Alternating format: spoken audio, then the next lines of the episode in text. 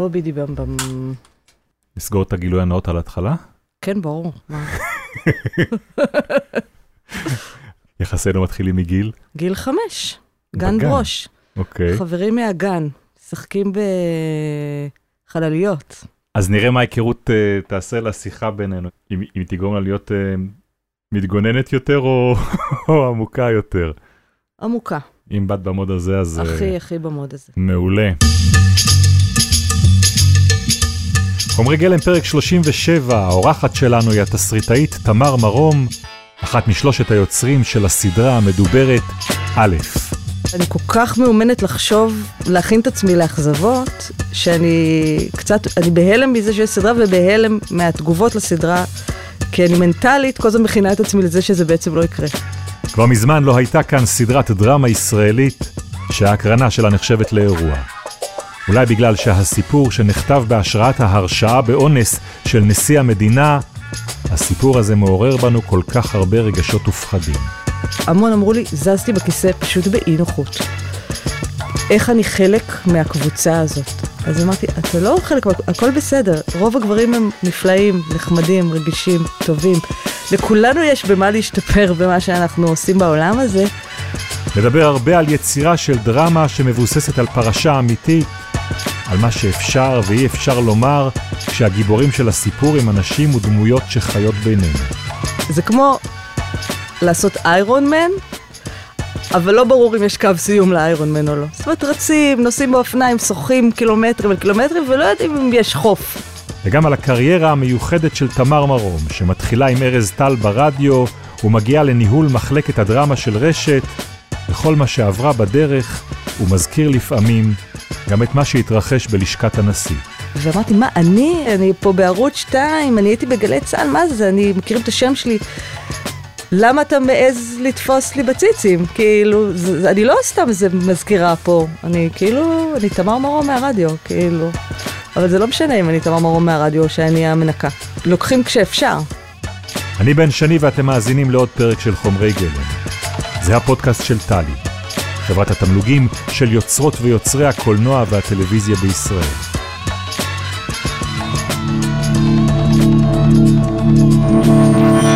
חומרי גלם. הפודקאסט של טלי. מה זה שמח שאנחנו נפגשים פה ובעיתוי הזה, בתוך... אה, אה, קוראים לזה אירוע בכל מקום. כן, יש חתיכת אירוע. כן, האמת שהייתי באירוע הבכורה של אה, א', של נכון? הסדרה אני ש... הזמנתי אותך. כן. זה היה, זה לא כמו האירועים שאני מכיר בדוקו, זה היה אירוע, אירוע עם נוצצים ו- ופוליטיקאים ואנשי תקשורת ו- וכולם באים לאולם ו- וכולם באים לראות את הדבר הזה ואני מניח שאת היית במתח. באופן מוזר, המתח פורק יומיים לפני הפרמיירה, כשעשיתי הקרנת טרום בכורה פיראטית לסטודנטים שלי באוניברסיטה. מכיוון שעבדנו על הסדרה המון שנים, אז היה לי איזה מין חלום כזה שאם תהיה סדרה, ובאמת זה יהיה דבר שאפשר להראות, ותהיה לי כיתה נחמדה, אז אני אציע להם לעשות דבר כזה. ממש חלמתי על זה, איזה שלוש שנים במחשבות, ואז איזה שלושה שבועות לפני הפרמיירה, אמרתי ככה בשיא הקוליות, תקשיבו, יש את הסדרה שעשיתי, וחשבתי להציע לכם לעשות הקרנת uh, טרום בכורה. אז תתכתבו ביניכם בקבוצה, uh, ותגידו כמה רוצים, כי לא רציתי שהם יצביעו. ואז יתחילו לתרץ, אני כן יכול, אני לא יכול, אני לא רוצה, אני אהיה עסוק. אה, בקיצור, אה, עשינו את זה. איפה הקרנת ב- להם? בכיתה. יש לנו שיעור מ-4 עד 6, ואז אמרתי, מי שרוצה שיישאר ב-6 נעשה הקרנה של פרק, ואז אם אתם רוצים לשאול כמה שאלות. באמת נשארה כמעט כל הכיתה, והגיעו עוד כמה נספחים, ובאתי ללחוץ פליי על המחשב של האוניברסיטה, והתרגשתי כמו שלא התרגשתי בחיים. הלב שלי כאילו דפק בקצב מסוכן. הייתה התרגשות כאילו מטורפת שאני הולכת להראות להם את זה, והצפייה עצמה הייתה פנומנלית מבחינתי, כי כאילו ראיתי את זה פעם ראשונה שוב. אחרי שראיתי כבר באמת, עד שאי אפשר יותר לראות. ואני ו- מניח שאם את מקרינה את זה לסטודנטים, אז הם בטח לא היו בגיל שעומד על דעתו כשהאירועים האלה התרחשו.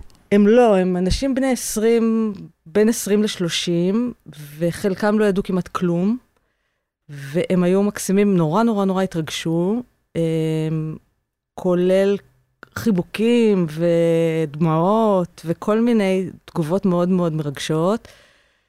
ואני התרגשתי בטירוף, ואמרתי להם שאני נורא נורא מתרגשת, והייתה הקרנה מדהימה, אה, כשבאמת להצליח לראות שוב את הדבר בצורה...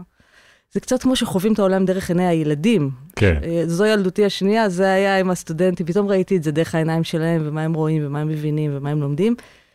ויצאתי בעננים מהדבר הזה, ולפרמיירה הגעתי כבר באיזו תחושת, אה, איזו תחושה נינוחה ומשוחררת, כי ההתרגשות הגדולה איכשהו הייתה שם. אבל אני חושב שיש משהו מיוחד דווקא בסדרה הזאת ובמפגש שלה עם העולם, ולא סתם קוראים לזה גם אירוע מסביב, אנחנו מדברים על א', הסדרה כן, שיצרת יחד עם אברהם שלום אה, לוי, כן. שהוא היוצר אה, ש, שהרעיון אה, מגיע ממנו, וה, נכון, והיוזמה לעשות סדרה מגיעה ממנו, והבמאי מויש גולדברג, נכון. עורך תסריט גם? כן, שמבוססת על, על ספר שכתבה אה, אודליה כרמון ועל הסיפור האישי של אודליה כרמון, אבל מבוססת בעיקר, מקבלת השראה בעיקר מהאירועים שקרו כאן סביב הרשעתו באונס של נשיא מדינה, בפעם הראשונה בעבירה כזאת. מדברים כמובן על הסיפור, על פרשת אה, קצב.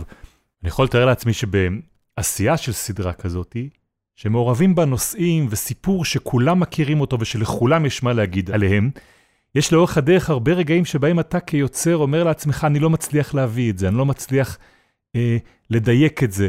זה לא יקרה. אמרנו לעצמנו שזה לא יקרה מהמון סיבות, דווקא לא מהסיבות האלה. מה? אה, נורא קשה לעשות סדרה, הדרך היא מאוד מאוד מאוד ארוכה. אפרופו הסטודנטים שלי החמודים, תמיד אומרים, למה לא אמרת לנו שזה כזה קשה? אחר כך הם באים אליי בדיעבד, ואני אומרת, אנחנו אומרים, אבל אתם לא באמת מקשיבים. בצדק מבחינתכם, אי אפשר ללמוד משהו ולהגיד, בעצם זה לא יקרה.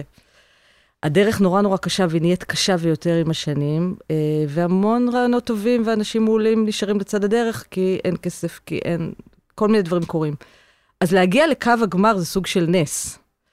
אה, והיו מקומות שלא האמנו שהנס הזה יקרה, היו משברים מאוד חריפים אה, בעבודה בדרך. ואני, בגלל שיש איזו פרספקטיבה, אברהם יש לו את, ה, את היתרון של להיות uh, קצת נאיבי, כי זו פעם ראשונה שהוא כותב סדרה, אני, יש לי יותר ניסיון, וגם הייתי קצת בצד השני של השולחן כשעבדתי כמנהלת דרמה, אז אני יודעת כמה זה נס וכמה מאוד סביר שזה בסופו של דבר לא יקרה. אז רגע, אז יש לנו פורמט, אנחנו מתחילים בחפץ. חפץ. כן. אז זהו, רציתי להיות נורא אלגנטית ולהביא איזה משהו כזה נשי קטן וחמוד. מעולה.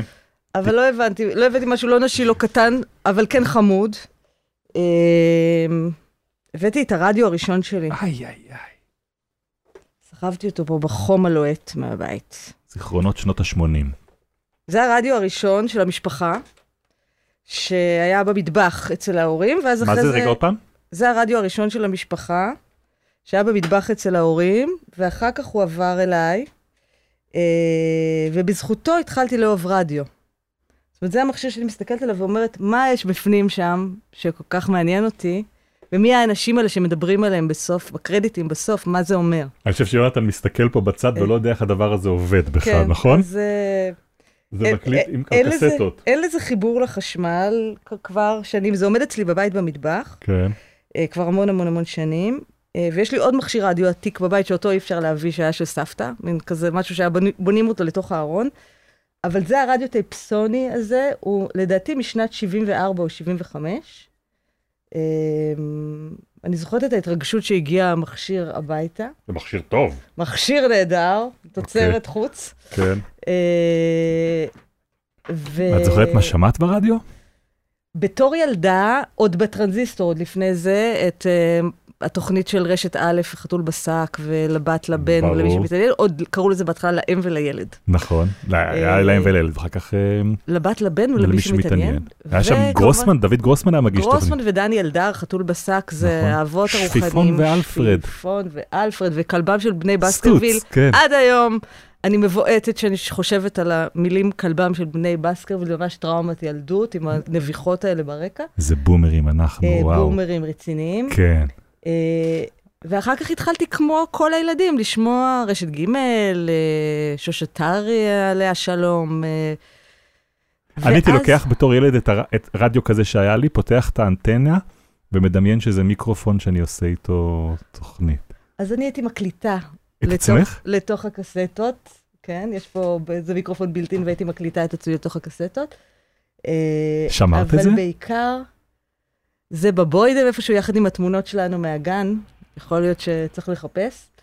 אה, באיזשהו שלב, באזור גיל 12, אה, הזזתי קצת את הסקאלה והגעתי לגלי צה"ל.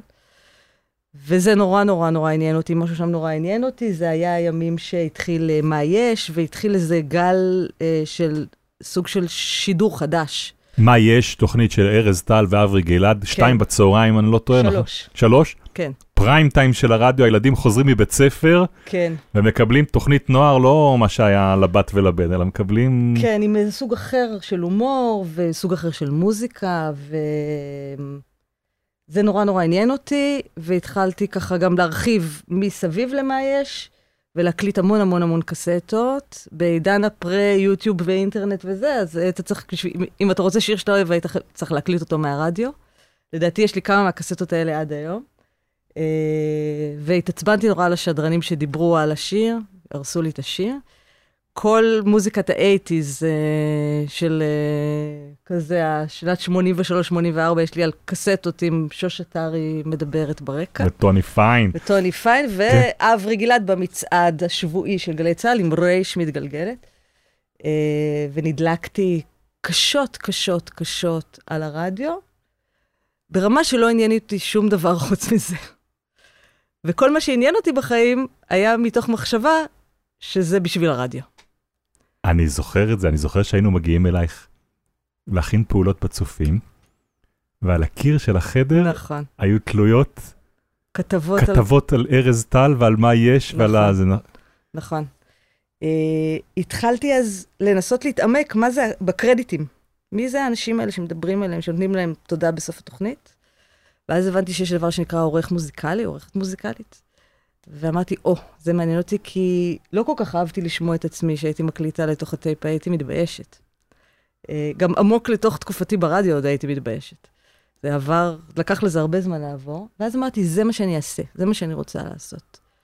והייתי פשוט כמו סוס שרץ לתוך איזו עורווה דמיונית, לא מסתכלת ימינה ושמאלה. הולכת- את תהיי עורכת מוזיקלית הולכת לבית ספר כדי ללמוד דברים, כדי שאני אדע אותם שאני אהיה ברדיו. כמו, נורא חשוב ללמוד לשון, כי חייבים לשון, כאילו חייבים לדבר מצוין בעברית כדי להיות ברדיו. חייבים ידע כללי רחב כדי להיות ברדיו. הכל היה עם המטרה לרדיו. את יודעת מה אה, עכשיו נזכר? מה? שהגענו לשמינית, כן. והגיע איזשהו רגע שבו היית במשבר נוראי. אני אה, כיוונתי את חיי להיות בגלי צה"ל. ובאותה תקופה, היום הצבא מאתר, יש אשכולות וכל מיני דברים שנפתחים ונסגרים. אה, אז חיכיתי, ישבתי והקשבתי לרדיו, ליום שבו יהיה את הקריינית שאומרת, אה, מועמדים לשירות ביטחון שמעוניינים לשלוח אה, זה, שלחו גלויה לדואר צבאי 01005, ואני הייתי מוכנה עם הגלויה כבר, וידעתי גם מה התהליך של המיונים, חקרתי הכל, וזה בעידן של, לא היה לי בעצם את מי לשאול. לא הכרתי אף אחד אה, שאפשר לשאול אותו. אמ, ויום אחד באתי הביתה, זה היה יום חמישי, היה יום ארוך כזה בבית ספר, אז באתי באזור שלוש, ואני באה הביתה, פותחת את הדלת, ואימא שלי בחגיגיות מגישה לי מכתב מצה"ל, ואני אומרת לעצמי, או, הנה, הרגע שלא ציפיתי. ואז פתחתי את המכתב מצה"ל, ובאמת, פיזית חשכו עיניי, כי היה כתוב שם, לצערנו נמצאת לא מתאימה. כאילו הלכת למיונים ולא זה? לא היה, זה היה בקשה... אה, לפני המיונים זה בכלל. בקשה ללכת למיונים. את לא, לא, לא מתאימה להתמיין לא אפילו. מאמין, לא מתאימה להתמיין. חשכו עיניי. כי הייתי נגיד בת 17, והיה מדובר בחמש שנות עבודה, שכרגע הלכו לפח. ונכנסתי לאטרף, כמובן, משבר מאוד מאוד מאוד קשה. Uh, בגלל שהייתי כל כך בעסקי הרדיו, אז הוספתי בבגרויות עבודת גמר, שקראו לה, הנושא היה שידורי מוזיקה ברדיו וקהל המאזינים, השפעות גומלין. ארבע יחידות בגרות על העבודה הזאת, שהשקעתי בה את כל נפשי וחיי.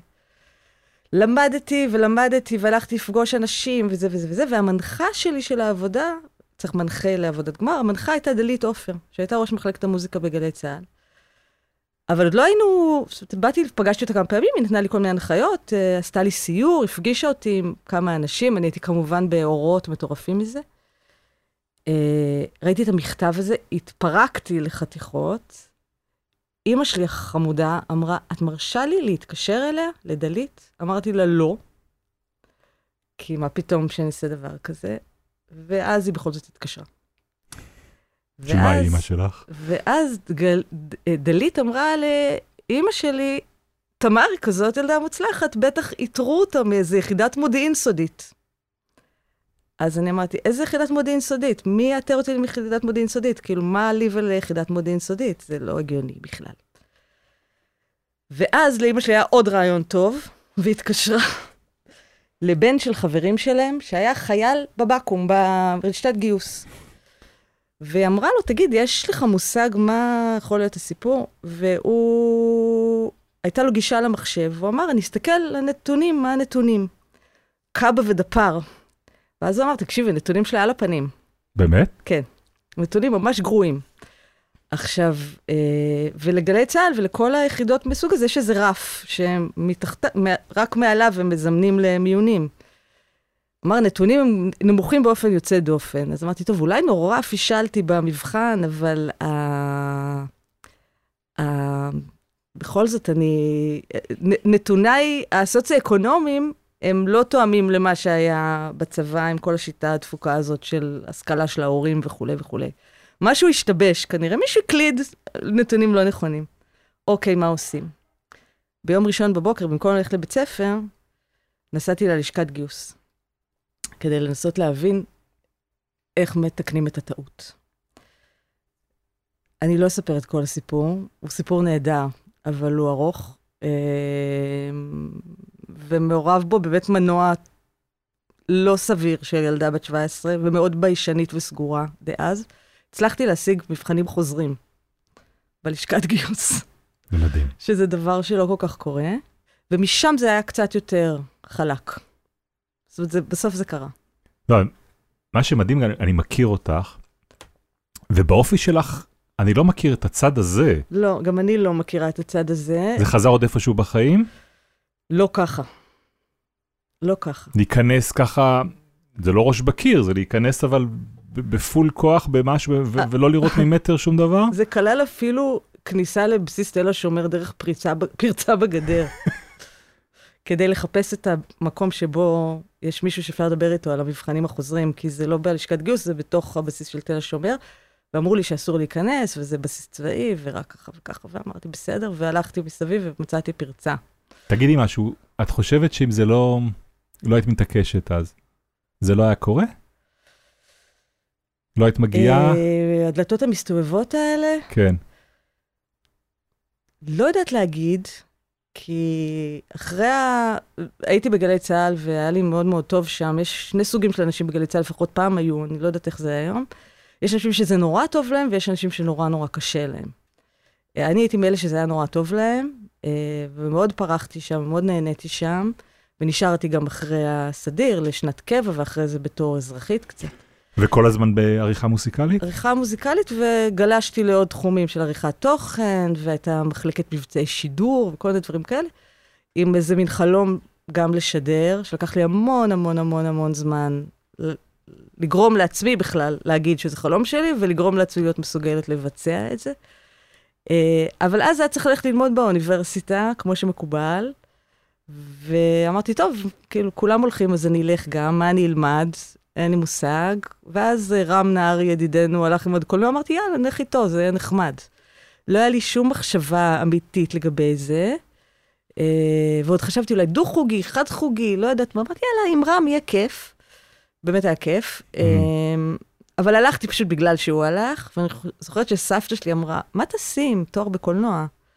מה, מה עושים עם זה אחר כך? ואמרתי לה, לא יודעת, האמת, לא חשבתי על זה. זאת אומרת, זה היה חוסר מחשבה מוחלט, חוסר תכנון אבל קולנוע זה מוחלט. לא רדיו, זאת אומרת, טלוויזיה כבר הייתה אופציה? טלוויזיה עוד לא כל כך הייתה אופציה, אבל היא פתאום נהייתה אופציה תוך כדי הלימודים שלנו, אמ, כי ערוץ 2 נפתח. אה, אני אהבתי נורא תקשורת, ואהבתי את העיסוק בכל הדבר. לא היה לי שום אה, תשוקה לקולנוע. עד היום, אגב. יש לי תשוקה לטלוויזיה, לקולנוע, ממש לא. אה, אבל כולם אמרו, כן, אני רוצה לעשות פיצ'ר, אז אמרתי, כן, גם אני רוצה לעשות פיצ'ר. לא, לא היה ולא נברא. אה, פשוט נסחפתי לתוך הדבר הזה באיזה מין קטע של יהיה נחמד, וג'ינגלתי בין גלי צה"ל לבין הלימודים באיזה דרך לא כל כך הגיונית. עד היום יש לי חלומות זוועה שאני צריכה לעשות מבחן על קורס שלא הייתי בו. אני רוצה לשלב פה כבר קול. מישהו ש... ושביקשתי ממנו לשאול אותך שאלה. יאללה. מה קורה תמר ורון? אני יודע שקוראים לה תמר מרום, היא יודעת למה אני קורא לה תמר ורון. מה קורה? אה, הייתה שותפה הרבה שנים לדרך, אה, אחת המוכשרות ביותר, אם לא הבאמת, אשת אשכולות. תמר, מה קורה? אה, טוב, אני אשאל אותך שאלה על ההבדל בין דרמות לנגיד רדיו שעשינו ביחד, או אפילו טלוויזיה, שהיא לא דרמה, שהיא unscripted. בדרמות זה ריצה למרחקים מאוד מאוד ארוכים, מאוד סיזיפי. איך מצליחים אה, בדרך הזאת לראות את התמונה המלאה ולשמור על אופטימיות ולדעת שמתישהו זה ייגמר ותהיה פה איזושהי יצירה. טוב, אז מי ש... זה ארז טל כמובן, כן? כן, מי שהופיע במערכה הראשונה בתור מודעה על הקיר בחדר בדירה נכון. ב... ברמת השרון, ו... ואחר כך אה, עבדתי איתו שנים בגלי צה"ל, נכון. וכשמתחיל ערוץ 2, אה, שבועיים לפני שקשת אה, עלו לאוויר, ארז מתקשר אליי ואומר לי, אני חייב פה עוד מישהו בתוכן, בואי לעבוד. הוא היה מנהל תוכניות של קשת כן, או משהו כזה, כן. נכון? אה, ואז אה, באתי, הייתי בת 20 ו... עוד לא בת 23, לתוך סיר לחץ מטורלל לחלוטין, אה, כמה חדרים קטנים שעבדו בהם המון המון המון אנשים, ואטרף כללי, ואלכס גלעדי, עליו השלום, באטרף כללי, שואג בצרחות ודופק בקיר, באמת, בית משוגעים. הכל מאולתר, אה, לא יודעים מה יהיה, אה, התקפות חרדה של כל הקומה. אה, ואני מגיעה קטע של מה העניינים. אה, זה היה אבל בית ספר נפלא.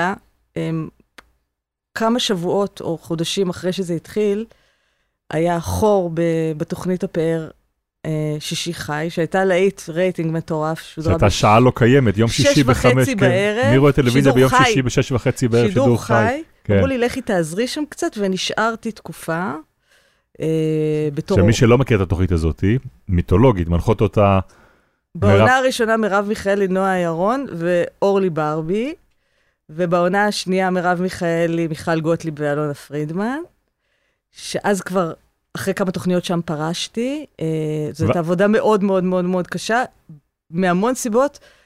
השבוע, תדמיינו שהשבוע נגמר ביום שישי בשמונה וחצי בערב. זאת אומרת, השידור החי נגמר בשמונה, שמונה וחצי בערב יצאנו מהסט, ותשע בערב בבית, פשוט חוסר רצון לחיות, ויום ראשון בבוקר מתחילים את המרוץ מחדש, שהיה מאוד מאוד קשה. אבל איך, מה, מה את צריכה בשביל לעבוד עם הטאלנטים האלה? קודם ארז טל, אחר כך אה, מרב מיכאלי, לא נעים לי להגיד, זו כן. תמיד תקופה שלקחו כל מי שהיה לו דופק. באמת? כן. לתפקיד כזה של עורך? לכל מיני תפקידים. היה כזה ביקוש אה, לאנשים, פתאום הדבר הזה התפוצץ, ופתאום היו המון תוכניות, פתאום היו המון תפקידים, והמון אנשים, גם נגיד בני מחזור שלי באוניברסיטה, שהתברגו בכל מיני תפקידים, לא בגלל שהם הכי מוכשרים בעולם, יש ביניהם מאוד מוכשרים, יש כאלה שפחות, פשוט היה איזה טיימינג מאוד מאוד מוצלח. כן, הטיימינג יש לו משמעות, אבל אחר כך את עורכת את אה, רק בישראל עם ארז טל ואורנה בנאי, זה כבר להתחיל אה, למלא תוכנית של אה, נכון, פריים טיים. נכון. זה היה בית ספר, אני חושבת, הכי טוב שהיה לי בחיים, לכתיבה דווקא. כי היינו כותבים את התסריט לתוכנית, הוא היה כתוב בצורה מלאה, משהו כמו 50 עמודים בשבוע. שהחמישים עמודים האלה כתובים מילה במילה, ועל בסיס החמישים עמודים האלה, ארז ואורנה היו קצת מאלתרים, וזה מה שהפך את התוכנית למה שהיא, אבל אי אפשר לאלתר אם אין לך בסיס טוב לאלתר עליו. ואת התסריט הזה היינו מייצרים, אה, אורי גרוס, ארז טל ואני,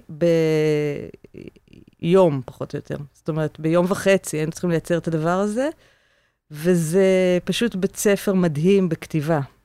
אה, היינו בסך הכל שלושה אנשים, אני רואה היום את המערכת של ארץ נהדרת, נגיד, ואיך הם עובדים, זה כבר משהו אחר לגמרי, הרבה יותר הגיוני ונכון. אנחנו היינו פשוט מייצרים כמויות מטורפות של חומר, חלקו טוב, חלקו פחות.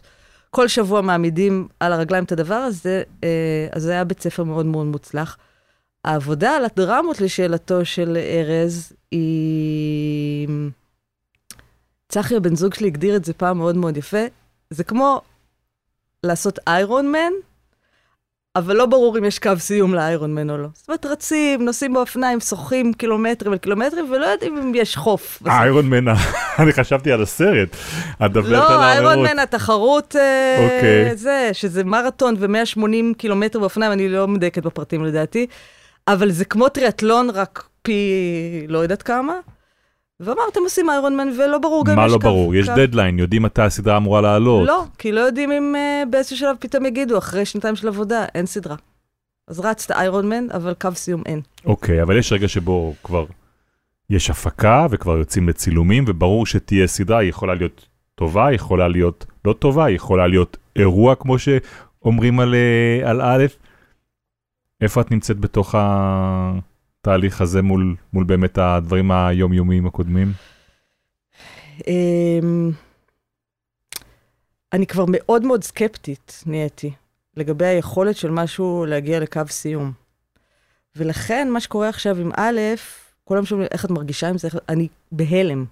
אני בהלם מזה שיש סדרה, דבר ראשון, למרות שאני כבר יודעת תקופה שיש סדרה. זאת אומרת, הצילומים היו לפני שנה, התחילו לפני שנה פחות או יותר, אה, אז אני כבר יודעת שסדרה יש. אבל אני כל כך מאומנת לחשוב, להכין את עצמי לאכזבות, שאני קצת, אני בהלם מזה שיש סדרה ובהלם מהתגובות לסדרה, כי אני מנטלית כל הזמן מכינה את עצמי לזה שזה בעצם לא יקרה. מתי הבנת שזה עובד? אמ, בצילומים הבנתי שיש לנו משהו טוב ביד, וכשראיתי את הרב-קאט הראשון, מאוד פחדתי מהרב-קאט הראשון, באופן טבעי זה תמיד הדבר הכי קשה בעבודה על הסדרה, וראיתי אותו ואמרתי, אוקיי, יש פה. אמ, ואכן, באמת בפער בין התסריטים לתוצאה הסופית, הוא לא כל כך גדול. זאת אומרת, כבר עבדתי בסדרות שהפכו, שינו, החליפו פרקים, העבירו סצנות פרק לפרק. השלמות מאוד גדולות. אז גם פה היו קצת השלמות, אבל הדבר עמד על רגליו יפה, כאילו, אז הבנתי שיש משהו טוב ביד, אבל לא תיארתי לעצמי, באלוהים לא תיארתי לעצמי שזה מה שיקרה. איך זה מתחיל? מה? העבודה על הפרויקט הזה מבחינתך? עבודה על הפרויקט מתחילה בזה שאני עובדת ברשת בתור אחראית על הדרמה, שיש שם די מעט, ואני, האג'נדה שלי הייתה, כל מה שאפשר להכניס, אני מכניסה.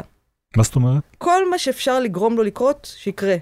לא אכפת לי, כן יצליח, לא יצליח. העיקר לעשות. חייב להגיד לך שמסתכלים על המסך של רשת בשנים האחרונות, ולא רואים הרבה דרמה. נכון, הייתה שם איזה, לפני כמה שנים, איזה עדנה מסוימת, אה, של חלקה אני יכולה להגיד שהייתי אחראית, וחלקה קרתה לפניי, אבל היה שם כמה, איזו תקופה שהייתה איזו עדנה מסוימת. מה זה היה? אה, אה, המדרשה? תקופה שהיה מדרשה, ארמון, אבסו שהצליחה, אה, וכל מיני פרויקטים קטנים שאני מאוד מאוד גאה בהם, כמו זאת וזאתי, וטלוויזיה מהעתיד, ומגן דוד דרום, כל מיני דברים שהצלחנו לדחוף ככה בדלת האחורית, כשעוד אפשר היה לעשות סדרות ל...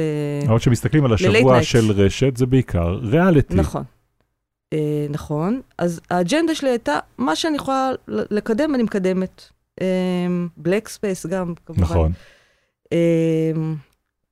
כמה שיותר לעשות. זה היה, זאת הייתה הגישה שלי, בלי לחשוב הרבה מה מתאים לרשת ומה לא מתאים לרשת. ולעשות בשלב הזה שבו את פוגשת, זה באמת להוציא לדרך. כן, כן. שיכתבו לנו מה שאפשר. מתווה לעונה. מ- מה שאפשר.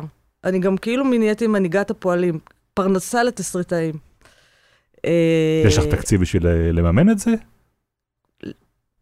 סוג של, זאת אומרת, זה, לא החלטה שלי, אבל אני יכולה מאוד, יכולתי מאוד לדחוף, והייתי ביחסים מאוד מאוד טובים עם ארז בן ארוש, שהיה מנהל תוכניות, ומאוד הסתדרנו טוב, וראינו עין בעין, והיה לנו איזה מין, אה, גם הוא בא מעולם של דרמות, אז היה לנו מאוד איזה אג'נדה משותפת, לנסות להכניס כמה שיותר, גם דברים קטנים ששודרו בשעה מאוחרת וכאלה.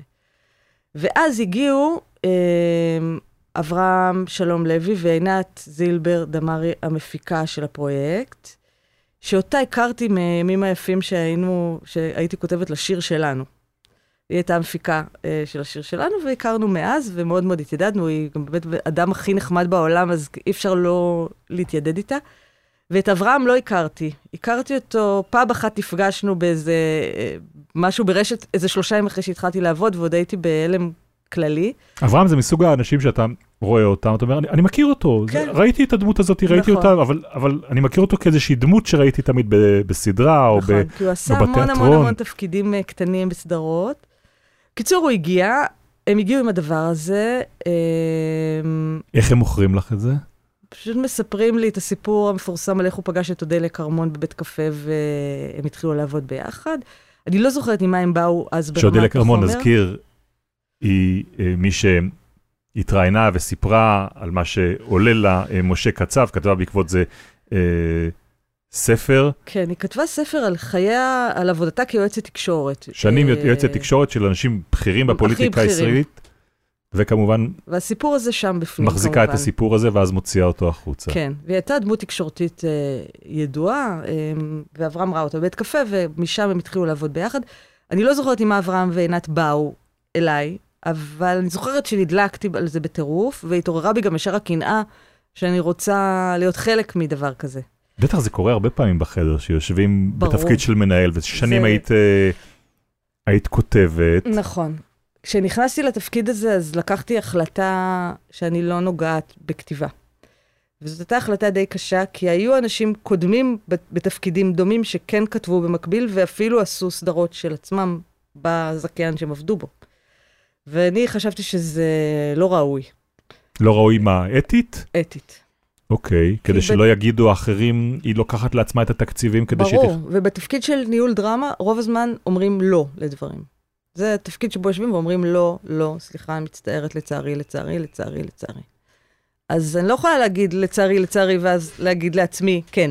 מהמם. אז אמרתי, טוב, כל זמן שאני עושה את זה, אני... לא כותבת. בנבצרות. ואז התעוררה בי הקנאה, שאני כאילו בא לי לכתוב דבר כזה. כי יש להם סיפור טוב. כי יש להם סיפור טוב, וזה נורא דיבר אליי, וגם היה בינינו איזה קליק אה, די מיידי. את יודעת להסביר מה? לא חשבתי על זה עד היום, זאת שאלה טובה. זה כבר נהיה כל כך, אה, איזה מין חברות אה, עמוקה וטבעית, שאני כבר לא מצליחה לדמיין מה היה לפני.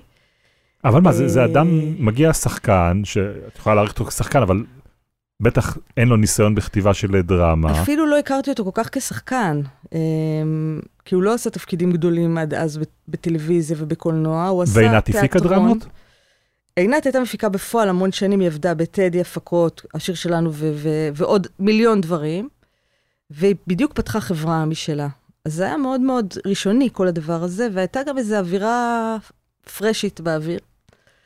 אבל זה אה, נשמע שזה אנשים עם מעט ניסיון בשביל פרויקט מאוד משמעותי. נכון. אה, אבל אמרתי, אוקיי, אני, יש לי יותר ניסיון, אז אני אה, אסייע. ונדלקתי על זה נורא, ואז הם אמרו שהם הולכים, רוצים ללכת לראות הרצאה, אודליה כרמון מרצה המון שנים אה, על הסיפור שלה, וזה, הם רוצים ללכת לראות הרצאה שלה, והיא, היו לה איזה שרשרת של הרצאות באילת. אמרנו, יאללה, ניסע לאילת, ואני כולי באורות שנוסעים לאילת, איזה כיף. טסנו בבוקר וחזרנו בארבע, כאילו. אה, ואמרתי לעצמי, אני מנהלת את הדרמה של רשת, מה אני נוסעת לאילת עכשיו? זה לא, כאילו, זה לא, יש פה משהו לא הגיוני. לא מנצלת נכון את היום שלי. ואפילו לא ביקשתי מרשת החזר על הטיסה, אוקיי. מרוב שהיה לי לא נעים שאני עושה את הדבר הזה, כי זה כאילו לא כל כך מתפקידי. אבל הייתי חייבת לראות, כאילו. וטסנו בבוקר, ראינו את ההרצאה שלה באיזה בית מלון, ונדלקתי קשות ביותר על הדבר הזה. על מה? אמ, אני כאילו תמיד לא נעים לי להגיד את המשפט הזה, וזה פשוט סיפור אה, מאוד טוב, כאילו, זה סיפור נורא, וזה סיפור מדהים, זה סיפור חזק, סיפור דרמטי, סיפור עם איזה ניצחון הירואי, זה סיפור עם דמויות נורא מעניינות, סיפור עם מורכבות נורא גדולה, סיפור עם מתח. אמ, ואז התחלנו לעבוד ביחד, ואני זוכרת שבאיזה יום אחת, אחרי אחת הפגישות, אמרתי לעינת, תקשיבי, תחשבו קטן, תחשבו לשכה, תחשבו מסדרון, תחשבו, אל תחשבו לי פה על uh, טקסים עם 300 ניצבים, כי זה לא יקרה. כי צריך תקציב שאפשר בדיוק. להכיל אותו מעט שחקנים, לוקיישן אחד, כדי שאפשר כן. יהיה... אמרתי לה, ככל שתחשבו יותר רזה, יש יותר סיכוי שהדבר הזה יקרה. רק בגלל זה? רק בגלל שלא רוצים להשקיע ב... בהפקות, לא בסטים עניין גדולים. שלא, זה לא עניין שלא רוצים, זה עניין שאין, באמת אין. ואז רשת נכנסו לאחד מסיבובי השינויים הגדולים שלהם, אני לא זוכר כבר איזה סיבוב זה היה, היו הרבה בשנים האחרונות. ועינת הלכה עם אברהם למקומות אחרים, ויס היו, אני חושבת שהיא הציעה את זה לכמה אה, כי מה, שידור. ברשת באו ואמרו, היה ברור שזה לא יקרה כרגע. מתחלפת הנהלה ואין תקציב והכול, יש איזה... ברגע שיש רישאפל של הדבר, הדרמה הזאת שהיא בפיתוח, זה הדבר האחרון בערך בסדר העדיפויות, לצערי הרב, אבל היה לי ברור שזאת הסיטואציה. ועינת ואברהם הלכו לכל מיני זה, ויס היו מספיק חכמים כדי להבין מה יש פה ביד. וזה נורא נורא חשוב לי לציין את זה, כי הם פרטנרים אה, מאוד אקטיביים, כאילו, בתוך הדבר הזה. מעבר ללדעת להגיד, אוקיי, יש פה דבר מעניין, יש פה יוצר שאנחנו שמים עליו את ה... אני בשלב הזה יצאתי החוצה, כי עבדתי ברשת, לא יכולתי לעשות את זה במקום אחר. יש פה יוצר שאנחנו שמים עליו את הז'יטונים שלנו, ויש פה סיפור שהוא מאוד אה, נפיץ, ואנחנו מוכנים ללכת עליו. אה, אחרים לא... אז זה בדיוק מה שרציתי לשאול אותך, כי את, את מתארת את זה כאיזשהו שיקול כלכלי, אבל אני שואל את עצמי, אם זה לא באמת חומר נפץ, אם באה הנהלה של ערוץ אומרת, אני רוצה להתעסק בסיפור הזה על פוליטיקאי ישראלי, שאני יודעת שהולכת לערר, לעורר כל כך הרבה יצרים, ואני הולכת לפתוח אולי כל כך הרבה ארונות ושדים כש, כשאני אדבר על זה וכשנעלה את זה על המסך, בשביל מה לנו להתעסק עם זה? בוא נעשה עוד תוכנית... אה, בישול או עוד תוכנית אחרת. יש הרבה פעמים את השיקול הזה. דווקא במקרה הזה, ברשת הם לא הגיעו לשלב הזה. אני זוכרת עוד שכשהצגתי את זה ב... בתור מנהלת דרמה, ונורא נורא התלהבתי, בדרך כלל היה צריך לעבוד נורא קשה לשכנע אותם לתת תקציב פיתוח, כי באמת יש מעט דרמות, ו... וזה לא היה קל להוציא לדרך פרויקט, למעשה די בלתי אפשרי. ואז מישהו בחדר אמר, מעולה, בכל מדינה יש איזה בכיר כזה שסרח מינית, במידה כזו או אחרת. אז זה גם סדרה עם איזה אופק אה, בינלאומי. את הפורמט הזה נוכל למכור. יאללה, ניתן לזה פיתוח. זה לא עבר את שלב הפיתוח ברשת, זאת אומרת, זה לא הגיע עוד לשלב של ה... אבל אף אחד לא אמר, אנחנו הולכים להיכנס פה לשדה מוקשים משפטי. הם, עוד אנחנו... לא, הם עוד לא הגיעו לשלב הזה, זה אני יכולה להגיד באחריות. יס yes, כבר הבינו לאן זה הולך, והם היו מספיק אמיצים להגיד, אנחנו נלך בשדה מוקשים הזה, שהוא היה חתיכת שדה מוקשים. אז לפני שאנחנו מדברים על השדה מוקשים, אני רוצה לשלב את הכל. של מי שדיברת עליה וששמעת אותה ושבאמת אה, אה, מוגדרת כיוצרת שותפה של הסדרה הזאת, את אודליה כרמון, ששואלת אותך בדיוק על השלב הזה. היי תמר המוכשרת שלנו, מה שלומך? תמיד תהיתי, אבל לא יצא לי לשאול אותך, איך הרגיש המעבר ממנהלת מחלקת הדרמה של רשת, שבעצם מסתכלת על פרויקט אה, מרחוק ומגבוה, ואמורה לפקח עליו, ופתאום אה, ממש להיכנס פנימה, לצלול לתוך העולם הקשה והאפל הזה, ולכתוב בצורה כל כך מבריקה את הדברים שכתבת. זה היה מאוד פשוט, האמת, במקרה הזה, כי רציתי את זה מההתחלה. לא רציתי להסתכל מגבוה, נורא רציתי לחפור את השוחה. לא רציתי לפקח על הקרב. מה, לא אהבת את הפלוריסנטים ואת ה... פלוריסנטים יש בכל חדרי ההנהלה, כן? פלוריסנטים יש בכל מקום. אוקיי. אני אוהבת אה, עבודת כפיים, יותר מכל דבר אחר, ומבחינתי עבודת כפיים זה הכתיבה עצמה. וישיבות בוקר ברשת על הרייטינג של אתמול. כן, ישיבת הנהלה, ישיבת זה, אה, לא, לא בשבילי. תלושי שי לחג, זה היה יופי של דבר, והנחות בישרוטל. היה איזו תקופה שאפשר היה לקנות תלושי הנחה לישרוטל. רגע, בעצם זו הייתה תקופה, בכל התקופות הקודמות לא היית שכירה באופן לא. קבוע, זה היה פתאום נכנס לאיזשהו ג'וב קבוע כזה, כן, זה בטח גם מאוד פ... מתאים. די מבחינה... פעם ראשונה בחיים, זה נחמד מאוד מהרבה בחינות, בטח מהבחינה הכלכלית. ברמה היצירתית הייתי לא מרוצה. Uh, בער בי כאילו לחזור ל... מה, אי אפשר להיות יצירתיים. בתפקיד כזה, בצורת לא, העסקה יש כזאת? הרבה יצירתיות בתפקיד הזה, אבל אין את העבודת כפיים שאני מאוד מאוד אוהבת. אה, אז המעבר במקרה הזה היה נורא קל, כי אני פשוט אה, רציתי את זה מהרגע הראשון. אבל זה קרה בשלבים. זאת אומרת, כשעזבתי את רשת, אז חזרתי לעבוד על הפרויקט שהוא כבר היה ב-yes, בתור עורכת תסריט בעצם. וככל שעבדנו יותר, אז נכנסתי יותר עמוק לתוך הדבר, והבנתי שאני מושקעת בזה הרבה מעבר ל... יש כל מיני סוגים של עורכי תסריט, אבל הבנתי שאני מושקעת בזה הרבה מעבר לסטנדרט. אה, עד כדי כך שהפסקתי להיות עורכת תסריט והתחלתי להיות מבולבלת בעצמי. כי התפקיד של עורך תסריט, עורכת תסריט זה להסתכל על חומרים ולהגיד, אוקיי, זה פחות טוב, זה יותר טוב, זה חשוב, זה פחות. מהמם.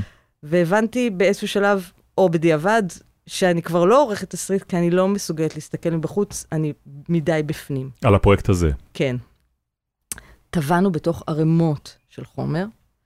אה, תגדירי חומר. שאלו אותי הסטודנטים באותה הקרנה מפורסמת של הפרק הראשון, מתי הפסקנו לתחקר והתחלנו לכתוב. אז אף פעם לא הפסקנו לתחקר, והחומר המשיך לבוא ולבוא ולבוא, ועוד פרשה ועוד פרשה, ועוד מה שמצאנו ועוד...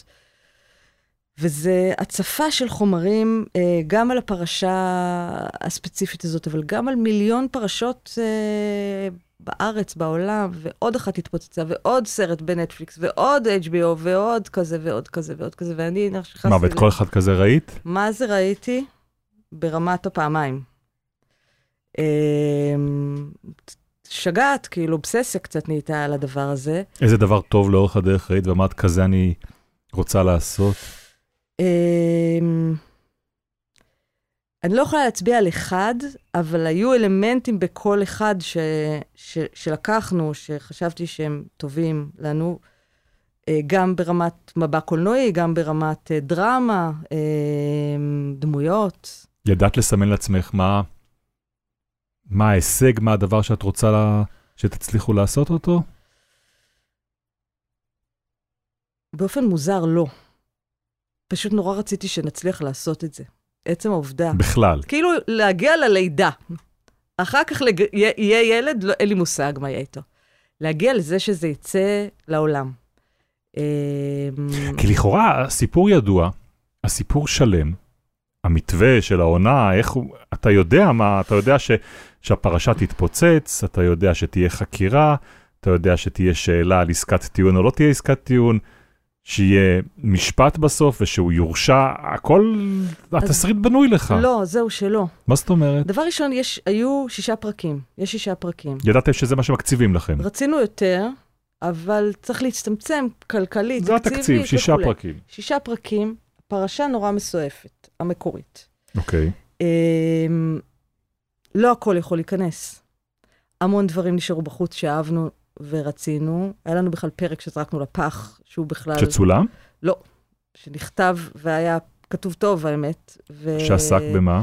שעסק ב... איך האיש נהיה נשיא. אה, דרכו... איזה מין ת... מטלה פוליטית כזאת של איך הוא הגיע, ואיך כולם בעצם ידעו את מי הם ממנ- ממנים להיות נשיא. ידעו במובן שידעו איזה קופת שרצים יש לו מאחורה. כן, שזה דומה למה שהיה במציאות. מה, שהוא הצליח אה, לסחוט אנשים לאורך הדרך? אה, אני חושבת שבסיפור המקורי, כבר יש לי כל כך הרבה פרטים בראש, שאני כבר לא, אני כבר לפעמים לא זוכרת מה המצאנו ומה היה באמת. אבל אני חושבת שבסיפור המקורי דיברו הרבה אנשים שהנשיא נבחר בישראל בבחירות, אה, אה, אין, אין משמעת סיעתית, כל אחד מצביע למי שהוא רוצה, שזה די נדיר בכנסת. חברי הכנסת בוחרים מאחורי פרגוד. אני חושבת שזו הפעם היחידה שהם עושים את זה. וכך אפשר לעשות כל מיני אה, דילים. דילים ובגידות. בקיצור, היו שישה פרקים, המון המון המון חומר, ועלו כל מיני רעיונות איך לשחק עם החומר הזה, ומה ייכנס ומה לא ייכנס. רגע, לפני מה ייכנס ומה לא ייכנס. בואי רגע נפתח את הנושא הזה של בהשראת אירועים אמיתיים, או מספרים את האירוע האמיתי? חד משמעית בהשראת. אה, מ... הסיבה המרכזית מבחינתי היא חופש אומנותי. אוקיי. אה, חלק משמעותי בסדרה גם זה דברים שאנחנו לא יודעים איך הם קרו, מה קרה בהם, מה הם היו, מה היה בחדרים סגורים. את לא יכולה לדמיין את. השיחה בין אה, הנשיא לבין אשתו. יכולה לדמיין, אני לא יודעת מה היה שם באמת. יכול להיות אוקיי. שזה היה משהו אחר לחלוטין. אז כן רצינו איזשהו חופש אה, אומנותי כדי להתרחק קצת ממציאות וללכת עם דרמה ש, שמעניינת אותנו. יש גם איזושהי מגבלה משפטית, שיש דברים שמותר לך ויש דברים שלא מותר לך לעשות בדבר כזה? אה, ברגע שזה סיפור בהשראת, אז כן. אני לא... אני אומרת מראש, זה סיפור בהשראת. לא תקראי לנשיא בסדרה הזאת עם משה קצב. לא קוראים לו, קוראים לו הנשיא. אין לו שם בכלל. אין לו שם. אוקיי. מישהו כתב יפה באחת הביקורות, של, זה פעם ראשונה שלאנשים יש שם וביוגרפיה ומשהו, זה, והוא אין לו שם. שזאת הייתה גם החלטה? זה לא משהו שחשבנו עליו, זה ניתוח מאוד יפה. אני אגיד, כן, חשבנו על זה. לא, אבל חשבתם על העובדה שלא תיתנו לו שם. חשבנו על זה. בטח עלו כל מיני שמות לאורך הדרך. זה לא היה רעיון שלנו, איזשהו רעיון שעלה לאורך הדרך עם מישהו שהתייעצנו איתו, אבל יש גם משהו בשררה, במישהו שמתעקש שיקראו לו בתארים שלו ולא בשמו, שמתאים קצת לדמות. אבל כן, היו שמות לאורך הדרך. אבל את אומרת גם, היו שמות לנשיא. היה, היה לו שם שנזרק לפח. שם עבודה? שם עבודה. מה? נזרק לפח. תני לנו את הזה. קראו לו מנשה אלבז. אוקיי. אמ, כשמה עומד מאחורי ה... מנשה זה משה, אלבז קראו, לא? תראה, אלבז זה סביב העניין המזרחי, שהוא קיים והוא משמעותי לדמות. זה שם שאברהם המציא עוד בתקופה שאני הייתי בנבצרות. הייתה לכם שאלה אם להדגיש את הפן המזרחי בדמות או לא? היה לנו ברור שאנחנו מדגישים את הפן המזרחי בדמות. זה סיפור שמאוד מעניין את שנינו, וגם אנחנו די שוקלים לעשות איתו משהו ברמת היצירה שלנו מתישהו. הסיפור של המאבק המזרחי מעניין את שנינו מאוד, כל אחד מהזווית שלו. אבל אני חושבת שיש פה סיפור חזק על בן אדם, דמות שלנו, שהיא כן בהשראת אדם אמיתי, שהגיע לא מאפס, הוא הגיע ממינוס. זאת אומרת, הוא טיפס דרך מאוד מאוד מאוד מרשימה. אדם עם יכולות מאוד מאוד מרשימות. אה, אינטלקט, יכולת לימוד, חוכמה, אה, פוליטיקאי מבריק, כנראה אה, אדם... אה, הוא הגיע לשם, נו, אנחנו... הוא הגיע בזכות. כן. אבל הדרך שלו הייתה מאוד מאוד ארוכה. כשאתה מסתכל על רשימת הליכוד לכנסת בפעם הראשונה שהאיש המקורי נבחר, ואתה רואה לצד מי הוא עמד שם, אתה יכול להבין את מערכת היחסים והכוחות. תדמיין את משה קצב הצעיר, לצד פרופסור מישה ארנס. כן, ואחר כך לצד אה, אריק שרון, ולצד כן. בגין, אז אתה יכול לדמיין, שמיר, אתה כן. יכול לדמיין את הסיטואציה. אה, היא סיטואציה מעניינת מאוד. אה, ורצינו להשתמש בה, כי חלק מהמנוע המאוד חזק של האיש הזה, גם מוביל אותו אל, ה... אל החלטות מאוד מאוד מאוד גרועות שהוא עשה. שהובילו אותו למקום שבו הוא סיים את אה, חייו הפוליטיים. אז איפה את אומרת לעצמך, אני באה לספר את הסיפור של פרשת קצב, ואיפה את אומרת, אני בהשראת פרשת קצב? אמ, בעצם התחקיר הלך בשני uh, כיוונים. בכיוון של הפרשה המקורית, שבעצם למדנו אותה מכל מיני כיוונים, ובפרשות דומות. ובעצם גילינו, ויש שפע בארץ ובעולם, ובעצם גילינו שהמבנה תמיד אותו מבנה. הדמות היא תמיד אותה דמות של הגבר החזק, והרבה פעמים זה מישהו שגם אומר, הגעתי בעמל ויזע למעמד שלי ועכשיו מגיע לי. אה, וזה מאוד מבלבל, כוח שמאוד מבלבל. אה, והאישה המתלוננת הראשונה היא טיפוס שחוזר על עצמו. וזיהינו ממש pattern של, של בנייה של הסיפורים האלה, שזה הופך את זה ליותר גדול, לא שהסיפור המקורי לא מספיק גדול, אבל זה הופך את זה ליותר גדול מהסיפור ה... שאנחנו מכירים. אגב, לא כולם מכירים את הסיפור. יש הרבה צופים שלא יודעים כלום, אה, וחשבנו עליהם לאורך הדרך, ויש הרבה שיודעים המון, ויש כאלה שחושבים שהם יודעים, אבל בעצם מגלים שהם לא ידעו הרבה. כן, אבל לא, לא כולם יודעים את הסיפור, אבל דבר אחד כן כולם יודעים. דבר, הם כן מכירים את הפוליטיקה הישראלית, וכן מכירים את הדמויות, וכן מכירים את ההוויה, ולכן כשאתה משחזר, ואתה מעמיד, ואתה מגיע לצלם, ולבנות סצנות כאלה, אנשים יודעים להגיד מתי השחזור הזה הוא מדויק, הוא מרשים, יש בו שכל, ומתי הוא מביך, מתי הדברים האלה לא דומים, ואני מניח שזה גם כן סוג הדברים ש, שמלווים אותך תוך כדי אה, עשייה של סדרה כזאת, והפחד הגדול שלך בסדרה כזאת, שתייצר לאנשים את המציאות שהם מכירים, הם יגיבו אליה ויגידו, פח, נכון. זה לא דומה, זה, זה לא דומה למה שאנחנו מכירים. זה היה פחד גדול ומאמץ מאוד מאוד גדול לשמור על uh, ריאליזם uh, מאוד קיצוני. Uh, בשלב שנכנס מויש גולדברג, uh, הוא נכנס כבמאי, אבל מאוד מהר הוא לקח את המושכות של עריכת תסריט. הוא שחרר אותי בעצם uh, לעבוד בשוחות, כמו שאני אוהבת, יחד עם אברהם. ולקח את הדמות של המבוגר האחראי שבעצם מסתכל על כל החומר הזה ואומר מה חשוב ומה לא חשוב. מה זה שחרר? את היית צריכה לשחרר, היית צריכה לוותר על ה... איזה החלטות הוא לקח. שחררנו ביחד. לא, איזה החלטות הוא לקח הייתי- עבורך. הוא לקח את ההחלטה, אחרי איזה תקופה שעבדנו ביחד, הוא אמר בחביבות, בעצם אני נהיה עורך תסריט של הדבר הזה, אמרתי לו, כן, כן, כן, קח את זה.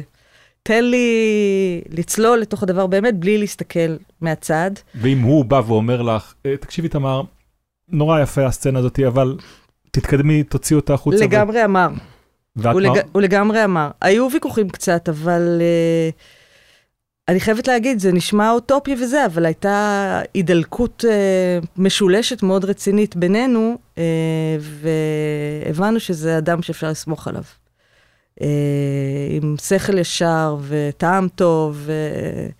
והלכנו איתו. Uh, אז כן היו ויכוחים כאלה ואחרים, וכל מיני מקומות של אי הסכמות, אבל...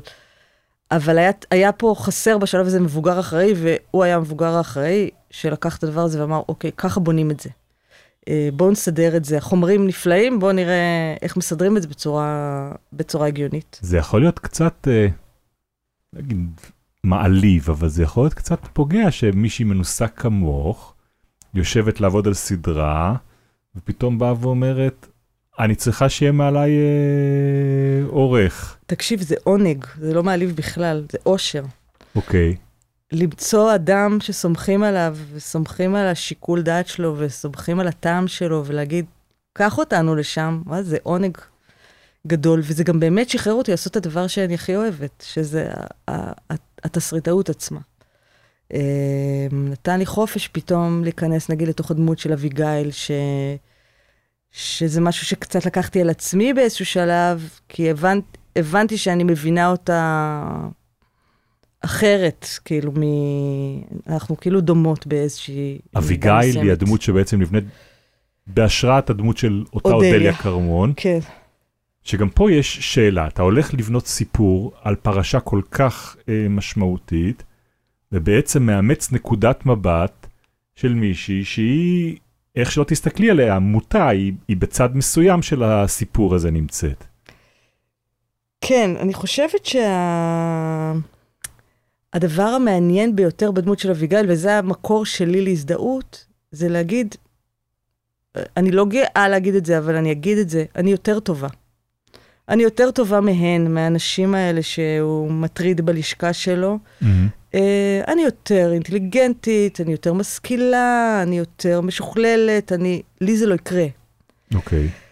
ההבנה שזה קרה לך, בדיוק כמו שזה קרה להן, זה הלם.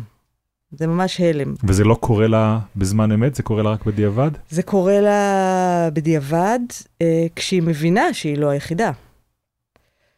זאת אומרת, חלק מהשיטה הייתה, אוקיי, היה פה איזה תקלה, עברנו את זה, זה היה מאוד לא נעים, במקרים מסוימים זה היה זוועות והתעללות אה, נפשית אחרי, אבל עברנו, יאללה, חדש. אה, המשכתי הלאה, אני אישה משכילה, אני אישה, אני מעולה במה שאני עושה.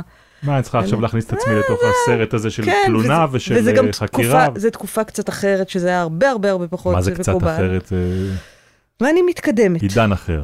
וכשאני מבינה שאני בדיוק כמו, ויש סצנה בסדרה שאומרת לה חוקרת משטרה, את בדיוק כמוהם, את איתם באותו ארגז. וזה הלם.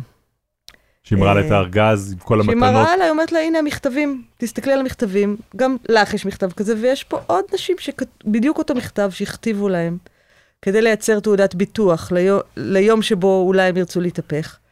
וההלם של להבין שאת, הנסיכה מרמת השרון, אני או וואטאבר, בדיוק באותו מקום. ולמה התחברת בזה? אה, לסיטואציה הזאת שלי זה לא יקרה. את מכירה אותה, מה זה מכירה? כן? לשמחתי לא בעוצמות, אבל מכירה. מכירה בהחלט. אני חושבת שאין אישה שלא מכירה, בטח מהדור שלי. מה את מכירה? והדור שמעלינו הוא יותר גרוע בהרבה. מה מכירה?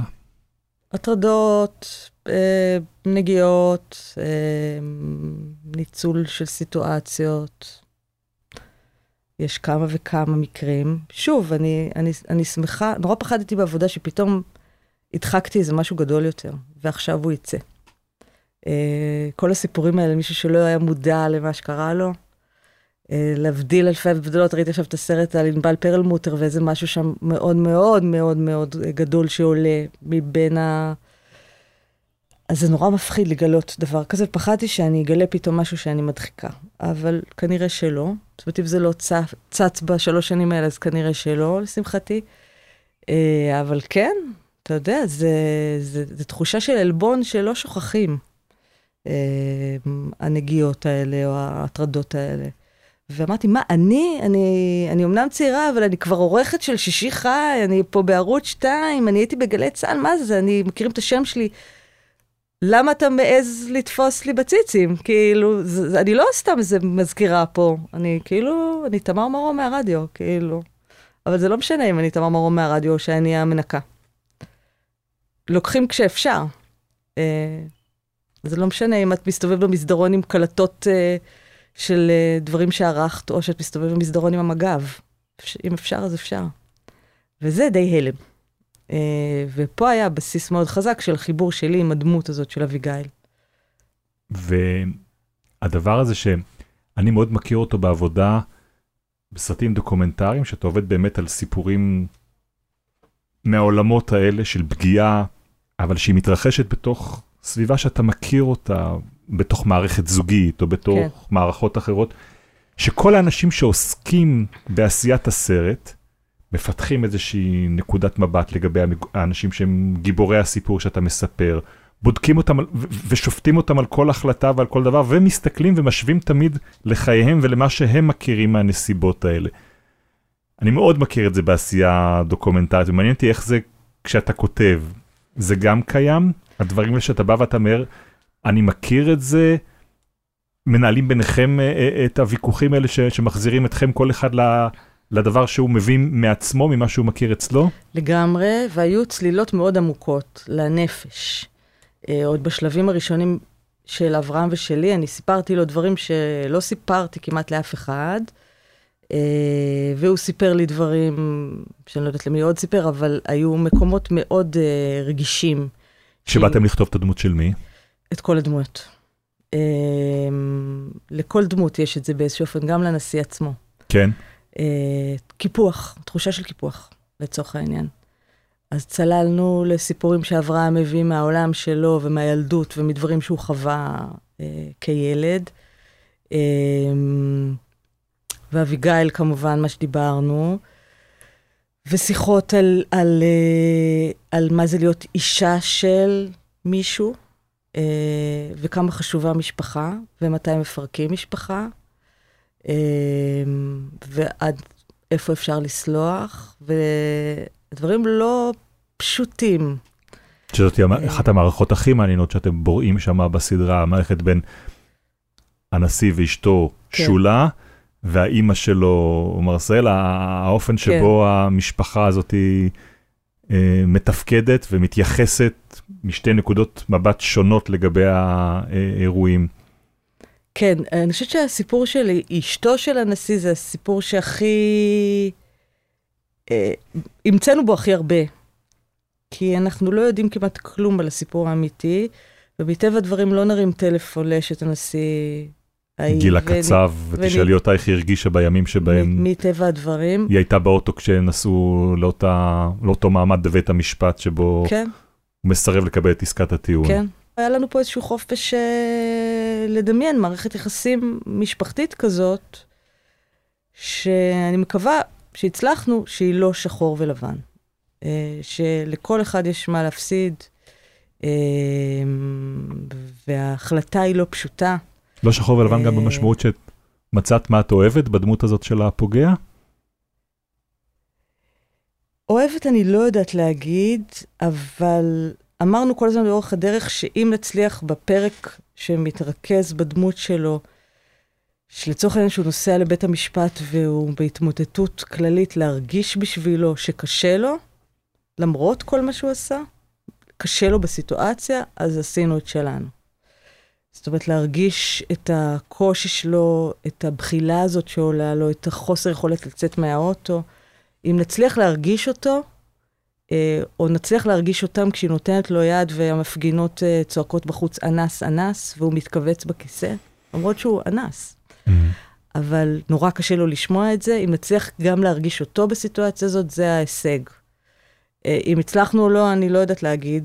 אה, מקווה שכן. אה, זה היה מאוד מאתגר. מאוד מאוד מאוד מאתגר, ומאוד מאוד קשה. ואת רואה אל הסדרה גם תגובות אה, מהסוג שכשהפרשה התפוצצה היו נקודות מבט, חשדנות, ביקורת, את רואה את זה? את רואה הבדלים בין דורים ש, ש, שמגיבים על הסדרה? את רואה את השינוי שעברנו באופן שבו הדברים מתקבלים? כן, אני רואה, אמ, יש מעט תגובות שהן אה, אומרות, הייתם צריכים לחכות אה, שהוא ילך לעולמו. באמת? כן, היו קצת כאלה. מה, מי שרוצה לשמור על כבודו? כן. על מה אה, אנשים רוצים לשמור במקום הזה, את חושבת? כשהם, על מה הם מגוננים בעצמם? על איזה שאריות של נרטיב אה, שכבר מת, אה, אני חושבת, מעט תגובות כאלה. היו קצת תגובות שחזרו לנשים שטניות הפלילו אה, איש חף מפשע. כן? תראה, מה האיש- זה, זה נשמע כמו ברמת טוקבקים. כן. אוקיי. היו קצת כאלה. Uh, אני חושבת שהרוח הכללית היום, לשמחתי אני אגיד, היא מאוד uh, מוכנה לשמוע את הצד שהושתק במשך שנים. Uh, אז מעט יחסית תגובות מהאזור הזה. תגובות מאוד מעניינות מנשים מבוגרות. Uh, אני מדברת על uh, חברות של ההורים, uh, מאוד מאוד מעניינות. Uh, מה זה אומר מעניינות? שמספרות על מה הן עברו בתקופות עתיקות יותר, אמ, ונפעמות מה, מהיכולת לפתוח את זה. אה, זה מאוד מרגש, אני חייבת להגיד. תגובות מאוד מאוד מאוד אמוציונליות מגברים. נאלצתי להרגיע כמה מהם ולהגיד להם שהם טובים והכול בסדר. כי מה? כי אני מאמינה שרוב... כי חוויית הצפייה היא קשה. קשה. לגברים, חוויה מאוד מאוד קשה. המון אמרו לי, זזתי בכיסא פשוט באי נוחות.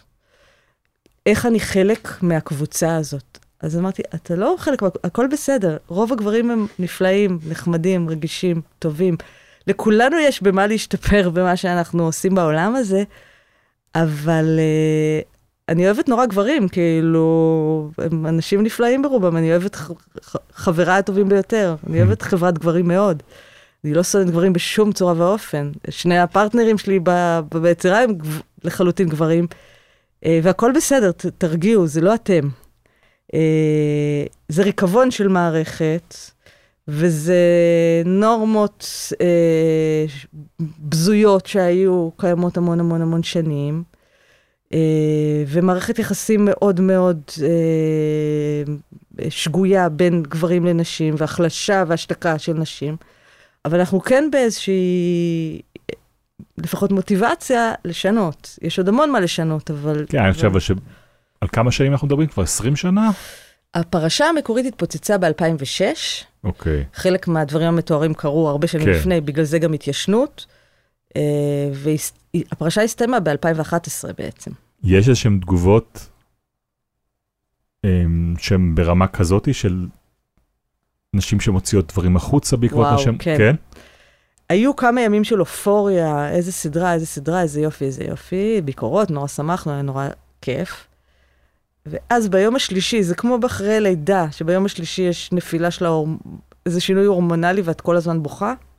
ביום השלישי התחילו להגיע תגובות מאוד מאוד מאוד קשות של סיפורים. אנשים שרצו לחלוק סיפור.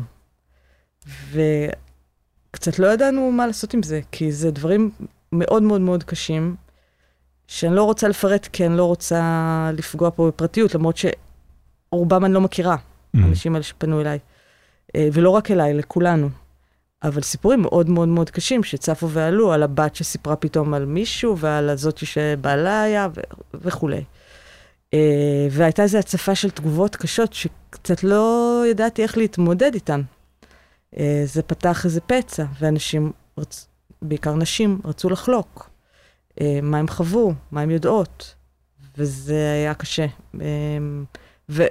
וגם מדהים, כי אם מישהי כותבת, הבת שלי פתאום סיפרה לי משהו שהיא לא סיפרה לאף אחד, אז אני אומרת, טוב, אז אולי עשינו משהו טוב פה. מצד שני, גם היה קשה לקבל את הגל הזה. אה, זה היה חתיכת גל. אז אני רוצה עכשיו לצרף את מי שדיברנו עליו הרבה פעמים לאורך השיחה, שהוא היוצר של הסדרת אברהם שלום אה, לוי, שמשחק גם את הדמות הראשית, שואל אותך מקומות, מכיוון אחר לגמרי. השאלה שלי לתמר היא, בגלל שאני אה, מחשיב ממך האדם הכי מצחיק שאני מכיר, ובאופן קיצוני, הרבה מעליי, הרבה יותר מצחיק ממני, שמצליח להצחיק אותי בכל רגע נתון, אני שואל ברצינות ובאמת, למה את לא כותבת קומדיה? והאם זה מקרי, או, או שאת חושבת שמשהו השתנה בך וגרם לך לא לכתוב אה, קומדיות, או שאולי תחזרי לשם, כי אני ממש אה, מקווה. אברהם, איזה איש. אמ, מתי כתבת קומדיה? כתבת אה, ברק בישראל זה היה לכתוב כן. קומי. גם כשכתבנו רם ואני את אימא'לה, אז היה שם הרבה, זו הייתה דרמה קומית, זה היה שם, זה התחיל יותר קומי והפך להיות יותר טוב, זה דרמי. אימא לזה סדרה של... שמשחקת באורנה בנה, היא כן. מבוססת קצת על הסיפור האישי שלה, ורם כן. נהרי, אה, שהשותף שלך להרבה הרבה פרויקטים והרבה יצירות, גם עשה איתך את אה, מקימי, נכון? נכון. הסדרה, אבל זאת כבר דרמה. מקימי דרמה לגמרי, אה, באימא'לה עוד היו אלמנטים אה, קומיים. אה, זאת שאלה מצוינת, מאוד קשה לכתוב קומדיה, אני מחזיקה... נראה לי הכי מפחיד לכתוב הכי קומי. קשה, אני חושבת. אני מוצאת עצמי ב... כבר כמה שנים מאוד מאוד מאוד נמשכת לעולמות של פוליטיקה, ואבן הבוחן הייתה כשזאב אלקין הודיע שהוא עוזב את הליכוד. מה? אני נכנסתי לאטרף של אושר, לא בגלל שהוא עוזב את הליכוד, כי זה הדליק אותי באיזה רמות לא סבירות. אני מאוד מחבבת את דמותו אה, כדמות, ומאוד אהבתי את הקשר בינו, בינו לבין נתניהו, ואז שהוא הודיע שהוא עוזב, אמרתי, יואו, איזה דרמה משוגעת, כאילו. והייתי פשוט באטרף מזה, ואז הבנתי שנפלתי ממש חזק לדבר הזה, ושזה מה שמעניין אותי בחיים כנראה. זה מאוד שונה ממי שהייתי פעם. וממה שעניין אותי פעם, אבל הבנתי שכאילו משהו בתחומי העניין שלי מאוד מאוד השתנה. אז העולם הזה של, ה... של הפוליטיקה והפרשיות למיניהם ומאחורי הקלעים וכולי, מאוד מאוד מאוד אה, מדבר אליי, ואני הייתי רוצה להמשיך. כן, איזה להתעסק פרשייה בו. למשל. אה, יש שפע, אפשר גם להמציא. נו, אבל, מה- אה, מה יכולה להיות העונה הבאה של אה, א'? אני חושבת שלא בהכרח אה, בהשראת פרשייה אחת, אבל בהשראת הרבה דברים שקורים. אני מאוד מתעניינת בכל מה שעולה בעולם הפייקים בסושיאל. מאוד מעניין אותי, עשיתי כן? את זה כבר איזה תחקיר על כזה? זה. אה, גם, אבל המון דברים שיש שם בתוך העולם הזה, שעשיתי עליו איזשהו תחקיר לאיזשהו פיתוח שעשיתי, ונראה לי שמאז שעשיתי את התחקיר לפני שנה, יש כבר תחקיר חדש לעשות, אז זה מאוד מאוד מעניין אותי. אבל אני אתעלה רגע באילן מאוד מאוד גבוה, אה, ממש גבוה, אולי הכי גבוה. לפני כמה חודשים הייתה בארץ אה, קרוליין אה, שטראוס, שהיא הייתה מאוד בכירה ב-HBO, היום היא אקזקיוטיב פרודוסר של הפרויקטים הכי, הכי נחשבים שיש. ושאלו אותה על כל מיני פרויקטים שהיא ליוותה, והיא סיפרה שבא אליה בן אדם עם הרעיון של לעשות את uh, צ'רנוביל, ואמרה, זה האיש הכי מצחיק שפגשתי בחיים, מהמם. ולא האמנתי שזה הפרויקט שהוא מביא לי. אז אמרתי, אוקיי, כאילו, יאללה, אני נתלית ב, באילן הזה, um, אני רוצה לעשות פרויקטים רציניים, ו... בקיצור, אברהם, uh, נצטרך לחכות קצת עם הקומדיה, נראה לי. אבל את על זה? על כתיבה כבר של משהו חדש? אני כל הזמן על כל מיני התחלות, אה, מה שמכונה פיתוחים. אה, אני מקווה שבקרוב יהיה אחד שאפשר ממש לנעוץ בו שיניים ולעשות את הדבר הזה שאני באמת אוהב. נורא כיף פיתוחים, אבל עוד פיתוח ועוד פיתוח ועוד פיתוח, באיזשהו שלב רוצים להתחיל באמת ל- לעשות את הדבר עצמו. ומה הדבר שהכי נהנית בו לאורך הדרך? ימי שישי בבוקר. אה, הייתי, היה לי מנהג כל יום שישי בבוקר, לאורך תקופה די ארוכה, לקום בסביבות חמש נגיד, ולנסוע למשרד איפה שעבדנו, אה, חושך מוחלט ברוב הזמן, לפעמים כזה גשם וזה, ולעבוד, הייתי מגיעה נגיד חמש וחצי, ואז עובדת מחמש וחצי עד שמונה, אה, או בכתיבה או בשכתוב, או במה שזה היה צריך להיות. אה, בשמונה אפס אפס, כשאני מסתכלת על השעון, אז אני עוצרת לשתות קפה. אה, איזה משמעת. רק בזה. הייתי עושה את זה כי המשמעת שלי לא כזאת טובה, והחמש בבוקר הזה, וההתגייסות הזאת לקום מוקדם, וחושך בחוץ, ואין אף אחד, ואין טלפונים, היית עושה את זה ואין בעבר או וואטסאפים. שזה רק על הפרויקט הזה? לא, הייתי עושה את זה בעבר, אבל בעבר הייתי עושה את זה בגלל שהיו לי ילדים קטנים, והזמן שלי היה נורא מוגבל. היום הזמן שלי הרבה פחות מוגבל, כי הילדים הם יחסית גדולים. אבל אה, זה שעות כאלה שאין הפרעות, אין מיילים שנכנסים, אין וואטסאפים, אין זה. אה, אז הייתי מאוד ספרטנית ב- בעניין הזה, ונורא נורא אהבתי את הימי אה, שישי בבוקר האלה, ואז הייתי שותה קפה בשמונה, ואז הייתי עובדת עוד שעה, ואז הייתי אוכלת משהו, ואז הייתי עובדת עוד קצת, והייתי מספיקה בחמש שעות האלה כאילו הספק של שלושה ימים. ברור. אה, אז נורא נורא אהבתי את זה ונורא חיכיתי לזה, וגם היה לי איזה מין נוהל כזה שהמשרד היה צמוד למקום שעושים בו טסטים, שם ליד אה, אצטדיון יד אליהו, ממש מהחלון רואים את ה... אגב, לא אגב עולם של דרמות, מי שיעשה דוקו על מכון הטסטים, ירוויח בגדול, יש שם סיפורים שאין לתאר. טוב, נשמע לי כבר גם תשובה לשאלה הבאה, כי בסוף אנחנו תמיד שואלים אה, שתי שאלות. כן. הראשונה היא על עצה. עצה ל... לסטודנטים, תבחרי לך איזשהו תלמיד דמיוני, מישהו שבתחילת הדרך, משהו שאת לוקחת איתך ואת אה, יכולה היום להגיד לו, לה, לאמץ. אני לא יודעת אם זה קלישאה, אולי זה קלישאת הקלישאות, אבל זה מה שאני מאוד מאמינה בו, ואני אומרת את זה לסטודנטים כל הזמן. אם אין לב בתוך הדבר, אז אין סיבה לפתוח קובץ וורד. אם מתחילים לחשוב מה ירצו ממני, מה מחפשים עכשיו, איך אני אמכור את זה לאמזון, פריים, אם מה תחשוב ההיא ומה יחשוב ההוא ומה זה, אז אין טעם לפתוח את הקובץ אפילו. כי הדרך היא כל כך קשה, והיא כל כך ארוכה, ויש כל כך הרבה סיכוי שהיא תיגמר בלא כלום, שעדיף שהלב יהיה בפנים. אם הלב לא בפנים, זה, זה באמת פייק, אין על מה לבנות. תסריטאות זה ללכת באיזה מגרש ולהגיד, פה אני בונה בניין. יש לי רעיון לבנות בניין. אני צריכה לבחור את המקום שבונים את הבניין ולחפור את היסודות של הבניין, ואם אני לא אחפור את היסודות כמו שצריך, אה, אז אי אפשר יהיה לבנות קומות, ואי אפשר יהיה לרהט את הדירות, ואי אפשר יהיה לעשות כלום. אז אם בהחלטה הבסיסית שלי של פה אני רוצה לבנות בניין, ואיזה מין בניין זה יהיה, רב קומות, וילה, whatever, אם הלב שלי לא עם הפרויקט אה, בינוי הזה, אז אין, אין, אין טעם, כאילו אין טעם בכלל להתחיל. אה, אז זה קלישאתי, אבל זה... אני חושבת שזה נכון. ואת יודעת להגיד איפה היה הלב שלך בפרויקט הזה? אה, בהמון מקומות, היה איזה שלב משבר מאוד רציני, היו כמה משברים גדולים כאילו בדרך, בכתיבה של הסדרה, שאי אפשר להמעיט בגודלם. אם אני לא ישנה בלילה, אז כנראה שיש משבר מאוד רציני, כי אני ישנה ממש טוב בדרך כלל. ובכל מקום יכולה מה זה משבר כזה של... אה, משבר של אוי ואבוי, מה נעשה? אמ, באחד המשברים הגדולים האלה, ניסחנו לעצמנו את ה... מה חשוב לנו בסדרה. ואז הגענו לשני דברים.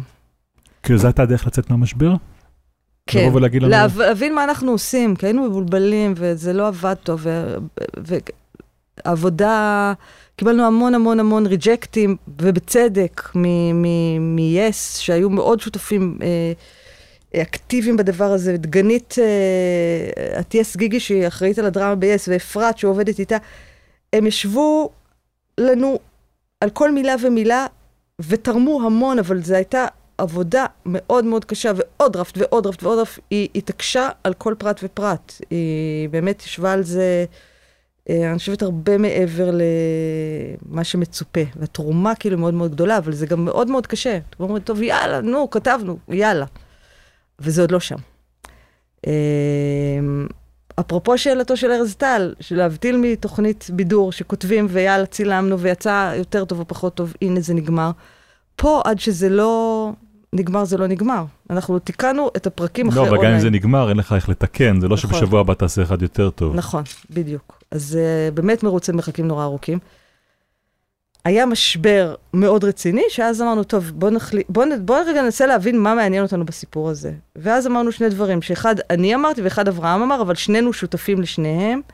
אני אמרתי, הכוח של נשים שלא הכירו אחת השנייה, לחבור יחד, לעצור את הדבר הזה. אני חושבת שזה היה הלב שלי בתוך הסיפור. שזה קצת סצנת הסיום של הסדרה. כן, שעליה אגב דגנית מאוד התעקשה. אנחנו, היה לנו ספק לגביה, והיא אמרה, חייבים לראות אותם ביחד, והיא מה זה צדקה, כמו בעוד מקו, הרבה מקומות, שחלקם לא נראו לנו תוך כדי, אבל היא מאוד מאוד צדקה פה. אמ, ואברהם אמר, הכוורת של האנשים שאפשרו את כל הדבר הזה. זאת אומרת, זה שני הנושאים אמ, ש, שהם הדברים המשמעותיים ביותר, שבעצם השילוב ביניהם ביחד זה הסיפור. Mm. אז, אה, אז שם היה, אני חושבת, הלב. אז שאלה באמת אחרונה, שאנחנו שואלים פה כל אחד, אם היית יכולה לחזור, עשינו גם סריקה יפה של הקריירה שלך. וואלה, אני מרגישה זה. כן. איפה עמוס אטינגר? נכון. אה, סקירה של חיינו. אה, אז אם היית יכולה לחזור לעצמך למקום מסוים כדי להגיד לעצמך משהו, לאן היית חוזרת ומה היית אומרת? וואי, לא התכוננתי על זה. אמ, בחיים בכלל? או ב... תבחרי. אני חושבת שאני אחזור לאותו יום חמישי הארור אה, עם המכתב השלילי מגלי צה"ל. כן? אני חושבת שאני אחזור לשם. ואני אגיד, את הולכת כאילו פה להזיז את ההר, ואת תצליחי. אל תהיי אה, כל כך עצובה. יהיה בסדר. אה, באמת היה בסדר בסוף, אבל באותו רגע זה נראה כאילו... מה, היית באבל, אני זוכר מה, את זה. זה היה... אז הייתי חוזרת, אני חושבת, לאותה ילדה שחזרה מבית ספר, ואומרת לה, אוקיי, יש פה משבר, אבל את תפתרי אותו, יש לך כוח. אה, וכן, גם אותו פתרת. בעזרת, כן, אבל כן, כן, פתרתי. תמר מרום, תודה רבה רבה רבה על השיחה הזאת. תודה לך, בנץ, אנחנו לא נשאיר בסוף את השיר שלנו? איזה מהם? זה מקום לדאגה, מה זאת אומרת? לא נגיד נגן ברקע. לא נגיד כלום על קבוצת פלאפל, לא. התמיכה שלנו, של שנינו לאורך כל החיים. נכון, לא ניתן קרדיטים. למסור דשים. דשים לחברים, כן. אפשר, לשכבה בקרדיטים של הסיום. בצופים. תישארו עד הסוף.